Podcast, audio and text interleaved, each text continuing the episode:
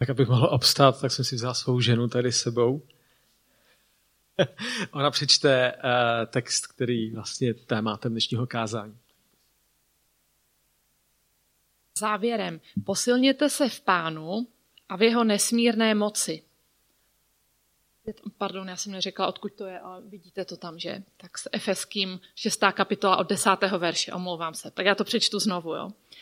Závěrem, posilněte se v pánu a v jeho nesmírné moci. Oblečte si celou boží zbroj, abyste se mohli postavit ďáblovým úkladům. Náš zápas totiž není proti krvi a tělu, ale proti vládám, mocnostem a světovládcům přítomné temnoty, proti duchovním silám zla v nebeských sférách. Vezměte si celou boží zbroj, abyste ve zlý den mohli odolat, všechno splnit a zůstat stát. Stůjte přepásání na bedrech pravdou, oblečení pancířem spravedlnosti a obuti připraveností kázat evangelium pokoje. Nad to vždy, vždy třímejte štít víry, jimž budete moci uhasit všechny ohnivé šípy toho zlého. Vezměte si také přilbu spasení a meč ducha, jímž je Boží slovo. Za všech okolností se modlete v duchu. Proto vždy vytrvale bděte a v každé modlitbě a prozbě se modlete za všechny svaté. Tak super, moc děkuju. Tak přátelé, je eh, před námi takový společný úkol uzavřít tu takovou docela dlouhou sérii eh, kázání, která nás provedla celým tím dopisem, který Apoštol Pavel napsal eh, svým přátelům, křesťanům v městě v Efezu. Nevím, jestli tušíte, kde to město je, já tam mám mapu, je to někde v dnešním Turecku, Malá Asie. A já myslím, že Pavel, eh, a pošto, když psal ten dopis, tak eh, on ho psal z vězení. A tak když se řekl Efes, tak mu naskočily dvě věci. Dvě jako silné takové asociace. První věc byla vzpomínka na ty jeho přátele. A on tam Pavel prožil asi tři roky. A během těch tři roků vlastně on tam přišel s evangeliem, s dobrou zprávou o spasení v Kristu tak se vlastně kolem té zprávy vytvořilo společenství, sbor, možná třeba něco takového jako trojka, složené teda jako z všeli různých lidí, ale on eh, k ním eh, měl hluboké city. Máme ve skutcích takový záznam, když se s nimi eh, loučí, je to plné sil, prostě byl to kus jeho života. Tak já myslím, když si řekl Efes, tak on si vybavil konkrétní lidi, konkrétní tváře, tak jako já tady vidím teďka konkrétní tváře. A druhá věc, která jako k Efezu neoddělitelně patřila, byl tady tento chrám. Chrám královny Artemis. Pokud by mezi náma byla nějaká učitelka dějepisu, tak by říkala, ano, je to jeden ze sedmi divů světa. A je to tak, to město Efes, to byla prostě jeho ikona, to byl symbol každý, kdo eh, byl někdy v Efezu, tak prostě obdivoval tady tenhle nádherný chrám jako mm, velkolepý, technický, dokonalý, umělecký, nádherný. A a poštol Pavel, když si vybavil tyhle dvě věci, tak, eh, tak viděl ještě něco jiného. Viděl určitou souvislost. A pro něj nebyl tím divem světa, ten chrám královny Artemis z kamení a ze sloupů, ale tím divem eh, byl ten chrám, který tvořili ti jeho přátelé v tom efeském sboru, kteří vlastně společně byli takovým chrámem božího zázraku. Chrámem, který byl postavený na dobrých základech a který eh, může trvat stále a nedopadnout jako chrám královny Artemis, takhle vypadá to místo dneska. Ty základy jsme si vlastně prošli v té sérii kázaní, tak oni byli chrámem, byli společenstvím, byli lidmi, kteří postavili svůj život eh, na třech klíčových základních kamenech. Tím prvním byla jejich nová identita v Kristu. Že jsou Kristovi, že jsou boží. Oni věděli, kdo jsou, komu patří. Kdo je jejich nebeský otec. Eh, kdo jsou jejich sourozenci, věděli, že nemusí pochybovat o tom, eh, jaká je jejich hodnota, nemusí dokazovat nikomu, kdo jsou. Oni věděli, že patří Kristu, že jsou jeho děti. Ten druhý základní kámen byl, že taky věděli, díky čemu jsou tím, kým jsou, že jsou zachráněni a povolání k té, k té, té výsadě být božími dětmi ne, protože by eh, udělali spoustu úžasných věcí, ne na základě vlastních zásluh, ale na základě toho, co pro ně udělal Ježíš, když obětoval svůj život. A že tím pádem nemusí v tom společenství se předhánět, kdo je lepší, kdo toho víc zvládne, kdo, já nevím, je dokonalejší, protože všichni byli vykoupeni tou stejnou milostí, tou stejnou Ježíšovou smrtí na kříži. A tak se nemuseli navzájem vychloubat. A to třetí, a taky byli postaveni na tom, že Kristus jim daroval zvláštní jednotu v pokoji. Oni byli společenstvím lidí, mladých, starých, bohatých, chudých, byli tam židé, pohané, svobodní otroci, ale díky tomu, že Kristus za ně zemřel nerozdílně, tak vlastně padly všechny ty bariéry a hranice, které je rozdělovaly, takže nemuseli se jeden vůči druhému vymezovat. A to byla společnost, komunita, která vlastně stala úplně na jiných jako základech, než to, co bylo běžné v té době. A mohlo to proměnit jejich vztahy. Vztahy mezi nimi samotnými v církvi.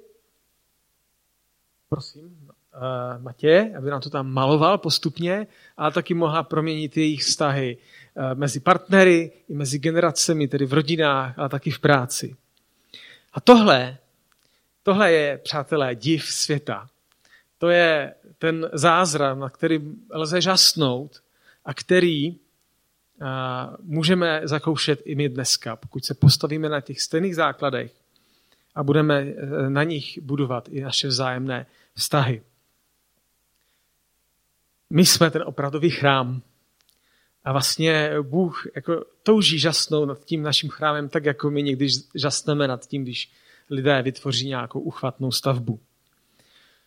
Tak eh, přátelé, zní to úžasně, zní to krásně, my jsme skoro jako na konci, nebo na konci toho listu efeským a ten říká, ale bacha, přátelé, eh, nebude to tak jednoduché. Ono ani ta stavba ještě eh, není úplně celá, zdá se, že jí něco chybí. Když postavíte dům, tak bude krásný, čistý, celistvý a kdo máte dům nebo byt, v každém to bydlíme, tak víte, že nic nezůstane takové krásné, nové a čisté, že Mirko? Nekonečně, jako stavař. Máme takové stavební téma poslední dobou.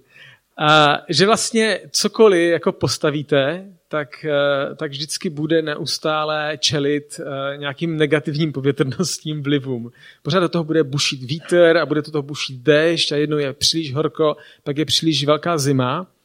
A pokud váš dům nemá střechu, a pokud se o něj nestaráte, eh, tak se s ním časem stane to, co dneska stojí v Efezu na místě chrámu královny Artemis, bohyně Artemis. Budou tam jenom ruiny. A ano, nestačí stát na dobrých základech, nestačí mít pevně vystavené vztahy. Je třeba počítat, že to všechno bude neustále zkoušeno nějakým protitlakem, nějakým nepříznivým podmínkám. To asi není to, co jste chtěli slyšet dneska, ale dneska je o tom a přesto můžeme obstát. Přestože někdy to je frustrující. Já si vzpomínám na roky mého studia na střední škole. My jsme skoro pořád hrali basketbal. Jo? Tak Michal se usměje, to jako zafunguje. že to je krásný sport. Já ho nenávidím. Možná to pochopíte, když se podíváte na moji postavu.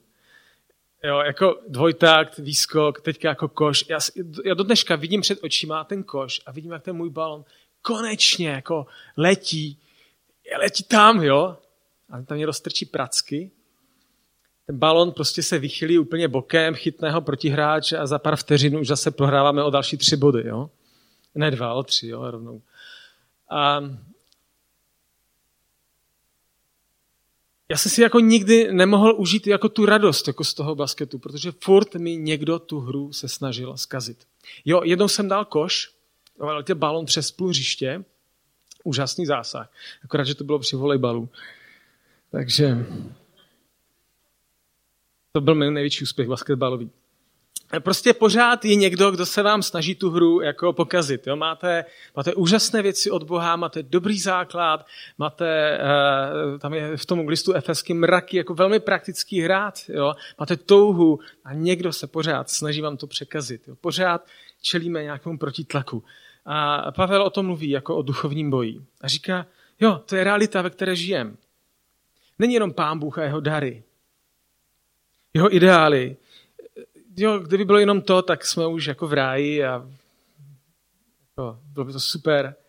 Ale realita je taky, že jsou tu ti, kteří se staví proti Bohu. Jsou tu i ty Bohu nepřátelské mocnosti, které vlastně buší jako ten vítr a ten déšť a to horko a mráz a snaží se erodovat tu stavbu, kterou stavíme. Jsme uprostřed zápasu a někdo nám tam pořád strká ty pracky. A Pavel to popisuje slovy. Prosím další obrázek. Náš zápas eh, totiž není proti krvi a tělu, ale proti vládám, mocnostem a světovládcům přítomné temnoty a proti duchům, duchovním silám zla v nebeských sférách. Prostě jednoduše říká, uh, vedeme zápas proti silám zla. Je to realita, ve které žijeme a s kterou musíme počítat, aby náš dům mohl obstát. A e, je taky dobré vědět, že e, tyhle síly mají svoji strategii. A o tom přímo Pavel nepíše, ale jsou dvě věci, které vlastně ďábel, a já nechci moc často jako jméno zmiňovat, protože on si nezaslouží tolik pozornosti, ale jsou tu tyto síly. Jsou dvě strategie, které používají na nás úplně nejčastěji. Ta první strategie je pokušení. Tak to známe všichni. No, známe všechno. Jo, prostě něco, co je lákavé, zdá se to jako dobrá zkratka pro eh, náš úspěch. Akorát už nevidíme, už nám je zakryt ten devastující eh, účinek v budoucnu. Nebo to, že si můžeme náš hřích nebo náš překročení nějakých jako morálních mantinelů, můžeme si ho různě jako zracionalizovat. Třeba já nejsem zvědavý, jenom mám zájem. Nepomlouvám, já jenom hodnotím druhé lidi. Nejsem tvrdý, jenom říkám pravdu do očí. A jindy si řekneme, no když pán prezident může, tak já taky můžu, ne? Jo, že jsme strašně na to jako to využijeme, když nějaká autorita uh, se zachová nečestně, tak, tak, tak cítíme, že bychom taky mohli vlastně, protože uh, když může on, já taky můžu. Nebo Bůh mi stejně odpustí. A je pokušení brát milost na lehkou váhu, jakože vlastně to je úžasné, Pán Bůh nám odpustil. A už zapomínáme, že on nás nejenom uh, jako odpustil nám, nejenom nám odpustil, ale taky vlastně on nás taky osvobodil, že to nemáme pokračovat. No, ale někdy se spokojíme s tím, však Pán Bůh mi stejně odpustí. Nebo uh, tvrdě se maká, ale potřebuje nějaký, fen, potřebuje nějaký ventil tak nevím, pro, pro muže to může být ten ventil pornografie, někdo tím třeba omluví i svoji nevěru, někdo se přejí. A protože jsme přece tvrdě makali, ne, tak si můžeme odprknout trochu. Jsem tak dobrý v tomhle, tak můžu v něčem. Vlastně těch, těch, těch pastí, které, které jako přichází na nás, je celá řada. Je to pokušení. A každé pokušení vlastně nabourává ty základní kameny to, že jsi boží dítě.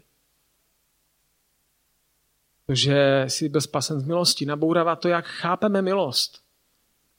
A nabourává taky naši schopnost vést život a vztahy s druhými lidmi k pokoji. A ta druhá strategie je obvinování. Je to úžasné, ty strategie se krásně doplňují. Nejdřív přijde nějaké pokušení, které se zdá, jako, to tak nějak jako zastřeme, takže se necháme zaskočit tím pokušením, úplně nám nedojde v tu chvíli, jak je to vážné, a pak přijde úder. Poté, co jako naletíte tomu pokušení, tak přijde úder, druhá fáze toho útoku, a to je obvinování. Tak to, co si udělal, tohle ti pán Bůh nemůže odpustit. A nebo to už udělal tolikrát, že to tihle pán Bůh neodpustí. A to, co se udělal v minulosti, už teďka bude určovat tvůj život. To nemůžeš vrátit zpět. Už to poneseš jako cejch na čele, pro tebe už není šance. A nebo přijde odplata. Nebo teď to, co se ti stalo, to je odplata za to, že jsi sešel, pán Bůh tě trestá. A nebo prožíváme jenom pocit úzkosti a nějaké vnitřní boje a pochybnosti a máme pocit, že jako křesťané na ně eh, si je nemůžeme dovolit, že prostě bych měl důvěřovat. A najednou takhle stáme jako ten ďábel zatřese a, a my nemáme sílu obstát. Každý takový útok nabourává naši identitu v Kristu, naši porozumění, jak funguje Boží milost, naši schopnost žít v pokoji se sebou, s Bohem i s druhými lidmi. Ale dá se tomu bránit, přátelé. Je možnost, jak obstát. Tak uh, dejme tomu našemu uh, domu střechu. Super, je tam.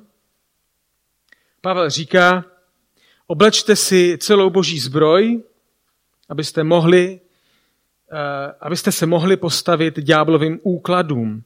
Vezměte si celou boží zbroj, abyste ve zlý den mohli odolat, všechno splnit a zůstat stát. Tam je jako několikrát slovo stát. Buďte pevní, můžete obstát, ale potřebujete k tomu nějaké nástroje. Pavel eh, postavil před oči těm efeským těm čtenářům římského vojáka. Já nevím, jestli Pavel nebyl provokatér, protože vlastně ten římský voják byl pro většinu těch lidí v tom sboru symbolem eh, jako útlaku. To byli ti vojáci, kteří prostě porobili jeden národ za druhým.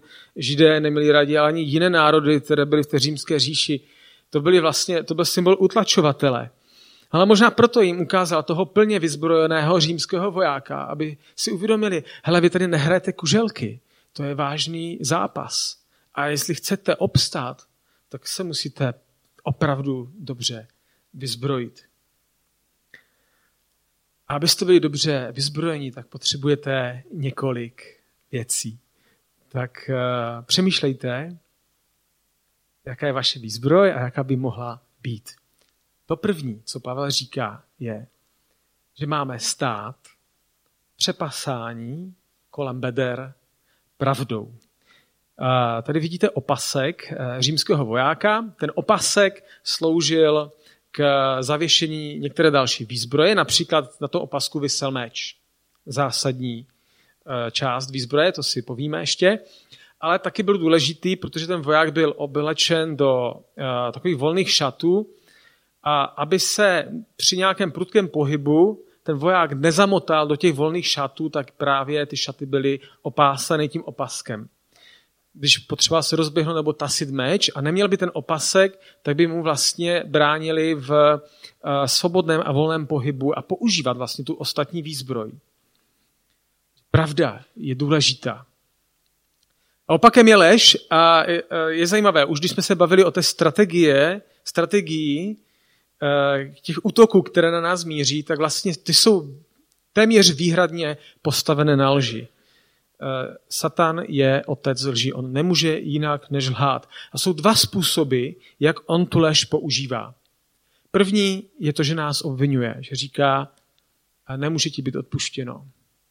Nemáš na to, podívej se na sebe. Eh, jsi nepoužitelný. Lže o nás, o naší identitě, o milosti i o pokoji, ke kterému jsme povoláni. A druhá jeho strategie že nám podsouvá lež jako lákový způsob, jak vyřešit některé naše problémy. Ale výsledkem je, že se zamotáme do svých šatů a nejsme schopni používat svoji výzbroj. Je důležité mít pravdu, ještě důležitější je, aby pravda měla tebe. Je pravda tvoje silná stránka, na které ti opravdu záleží? Dáš si práci na to, aby věci proskoumal? A žiješ v souladu s pravdou? Je tvojí normou pravdivého života Ježíš? A nebo si normou sám sobě, tak jak se ti to zrovna hodí? Může se stát, že v okamžiku, kdy budeš potřebovat tasit meč, svážou tvoje ruce lži nebo nepravda. A druhý nástroj, část výzbroje, je pancíř spravedlnosti. Pancíř chránil nejdůležitější orgány vojáka. A proražení toho pancíře v podstatě znamenalo vojákovou smrt. Naším pancířem je ospravedlnění v Kristu, které získáváme, když uvěříme v Krista a vyznáme mu své hříchy, tak on nám je odpouští a dělá z nás spravedlivé lidi. Říká, není nic, čím by mohl na tebe kdokoliv žalovat. Osvobozuje nás vlastně od viny, od pocitu vin. A proto jako ďábel tak rád útočí na ten náš pancíř. A zase jsou to dva způsoby. Jedna, jeden je ten, že spochybňuje to, že nám mohlo být odpuštěno v minulosti, a druhá věc je, kdykoliv my se chováme nespravedlivě nebo nečestně, tak to je jako skvělá munice. No, v tu ránu prostě může jako ďábel zautočit a říkat, podívej se, a to seš křesťan. Moje zážitky z gymnázia z tělocviku jsou dobré, jo. taky jsme tam běhali takhle mezi lavičkama a všichni si to zkracovali. Jo. A jsem říkal, ty jo, tady jako vůl běhám nahoru dolů a to jsem to jenom zkrátil. Okamžitě za mnou se ozvalo, jsi křesťan? Takhle funguje jako ďábel. Jakmile my se nezachováme čestně, on to využije a bude, bude naruš útočit na naši identitu, na to, kým jsme, na naše ospravedlnění.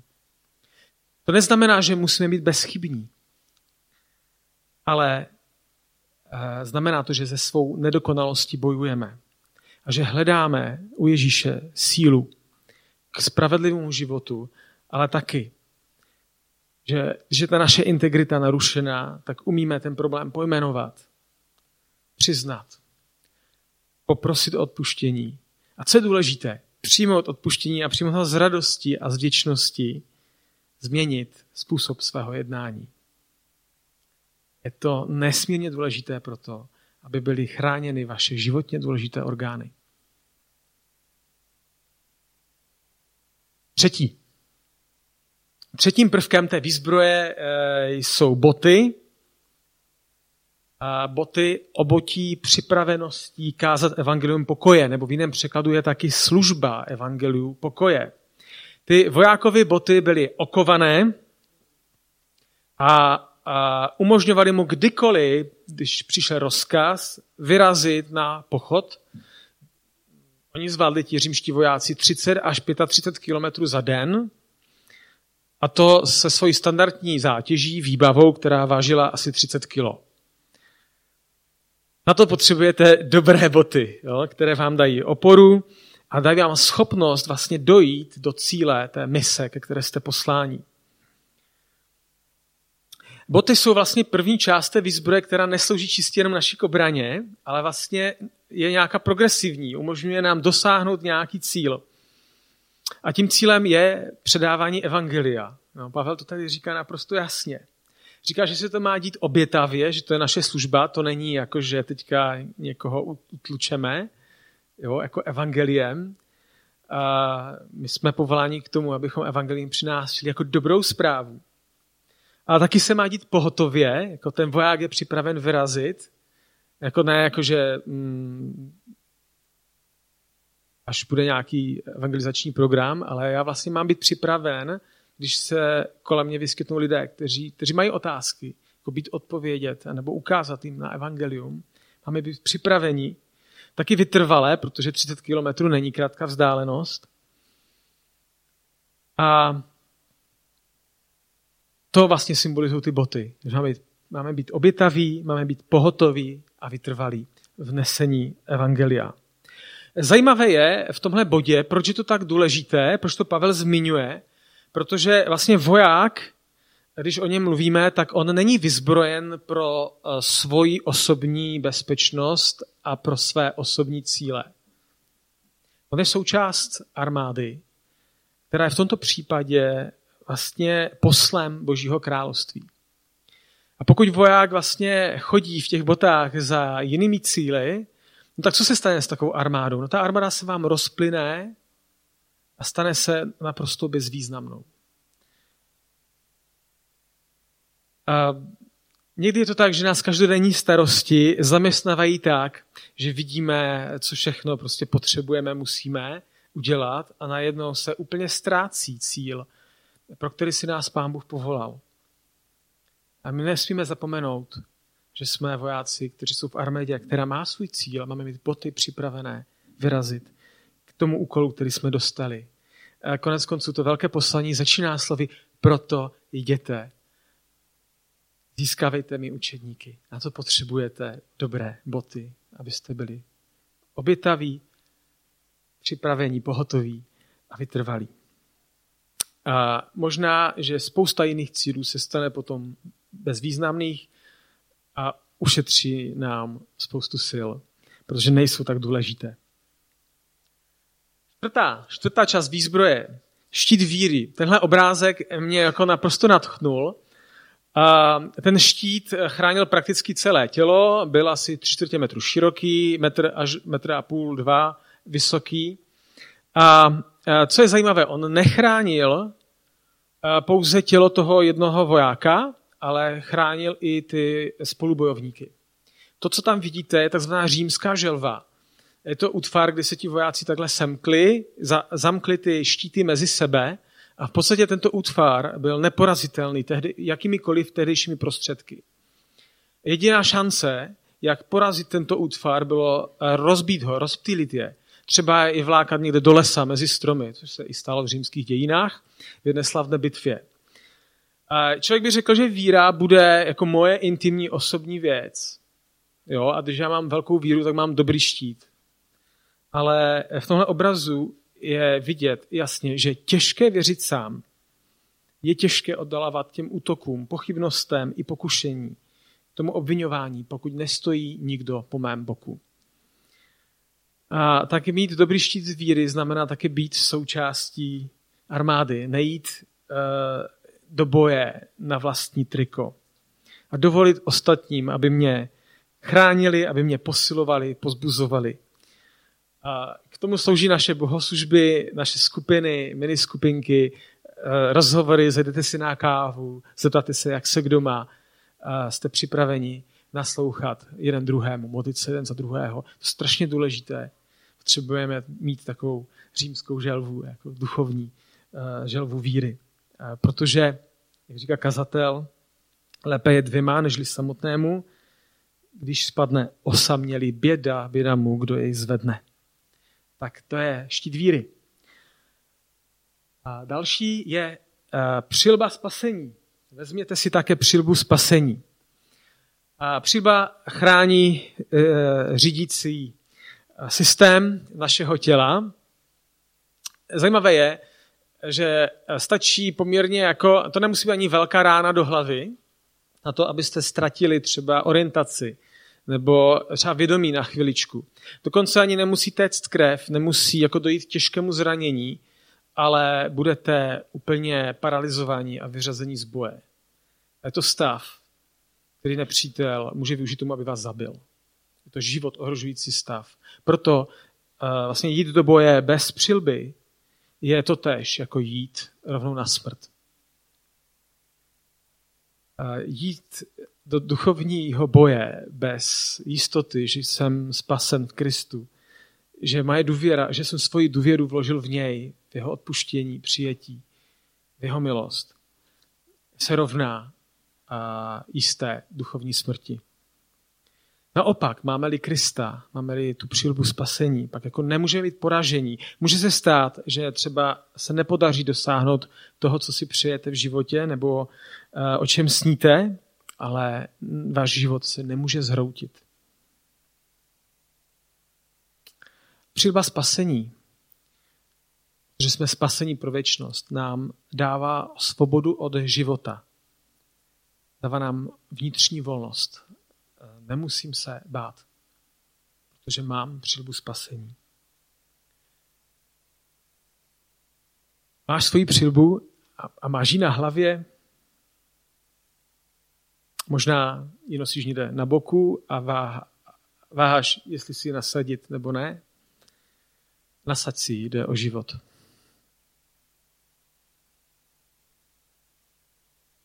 Tak eh, poslední částí, nebo skoro poslední částí výzbroje, a druhou, která není určena pouze k obraně, je meč ducha, jímž je boží slovo. A to je asi představitelné pro každého z nás, že meč eh, samozřejmě je důležitý pro obranu, když už dojde k boji muže proti muži, ale vlastně eh, je to zbraň, která umožňuje velmi rychle přejít od účinné obrany k útoku. Všimněte si, všechny dosavadní zbraně nám pomáhaly ustát ten boj. Odolat jakému napadení. Meč je jediný nástroj, který umožňuje ten, eh, ten boj taky ukončit. Že umožňuje toho protivníka zabít. Pokud eh, neznáme Boží slovo, pokud neznáme Bibli, pokud eh,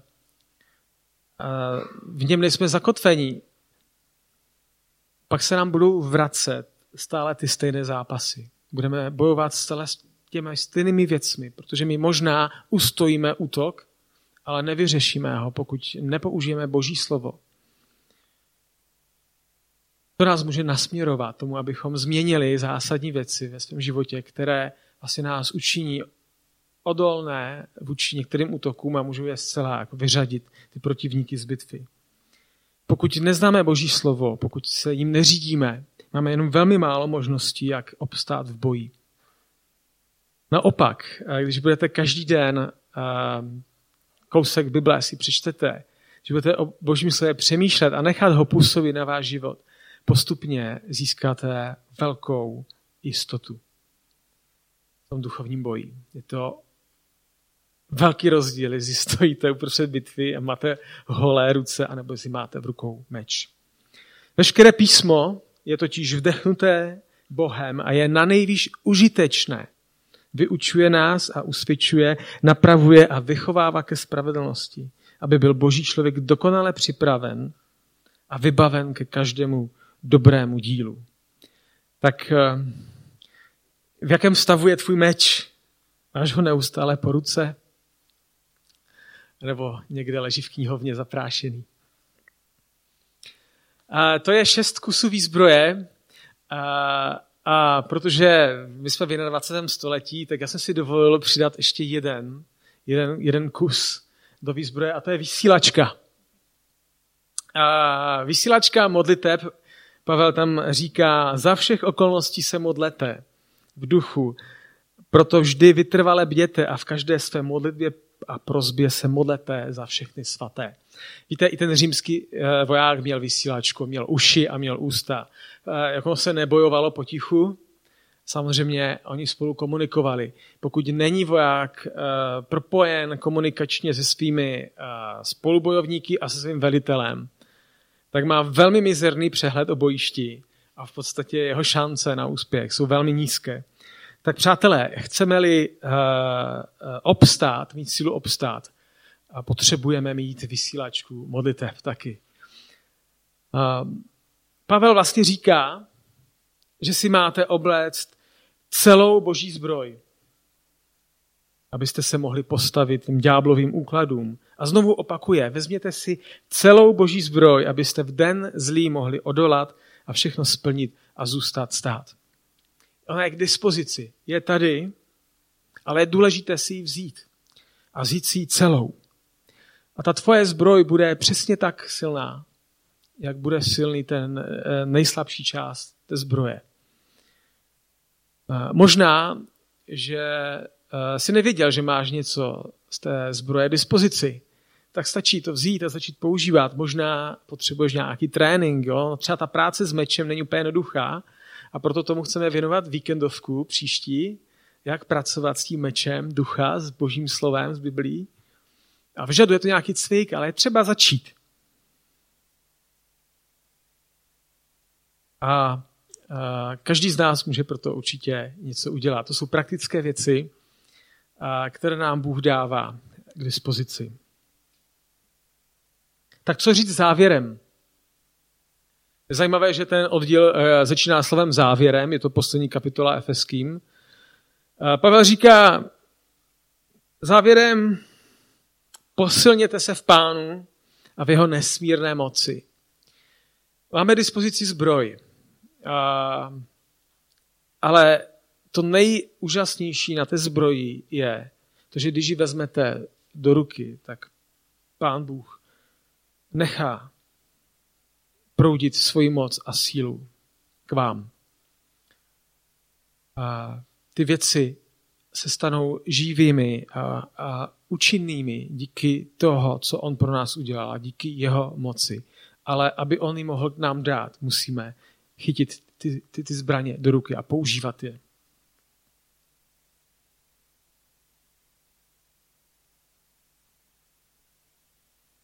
Ježíšovo poselství je, máte vše, co potřebujete, abyste mohli obstát. Aby váš život mohl být divem světa, chrámem, který uh, bude velkolepý a nádherný. Dál nám k tomu novou identitu, plnou milost, nekonečný pokoj i potřebnou zbroj. Stačí to přijmout. Uh,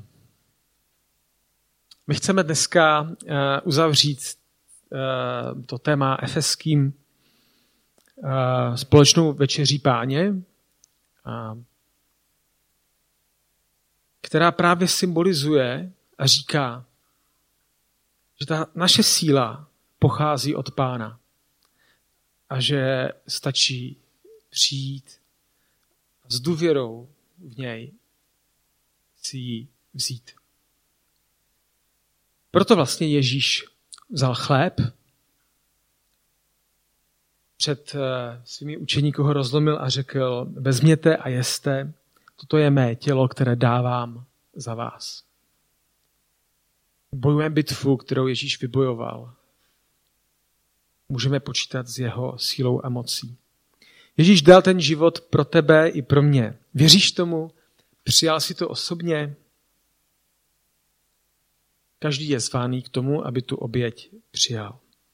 A taky vzal kalich s vínem a řekl, pijte z něho všichni, je to nová smlouva spečetěná mou krví, která se prolevá, aby vám mohlo být odpuštěno. Prol jsem ji pro tebe a prol ji i pro mne. Věříš tomu? Přijal jsi to osobně. Sam Ježíš zve každého, aby tolik si přeje, píte z něho všichni. Tak přátelé, jste zváni k eh, tomu eh, přijmout chléb i víno jako vyjádření toho, že přijímáme Krista a jeho sílu a moc. Jako vyznání, že věříme, že on za nás zemřel, že bez jeho odpuštění bychom byli ztraceni v té bitvě duchovní. Že se mu vydáváme jako jeho vojáci. Tím vlastně vyznáváme, Ježíši, beru si tebe a beru si taky tvoji zbroj. Amen.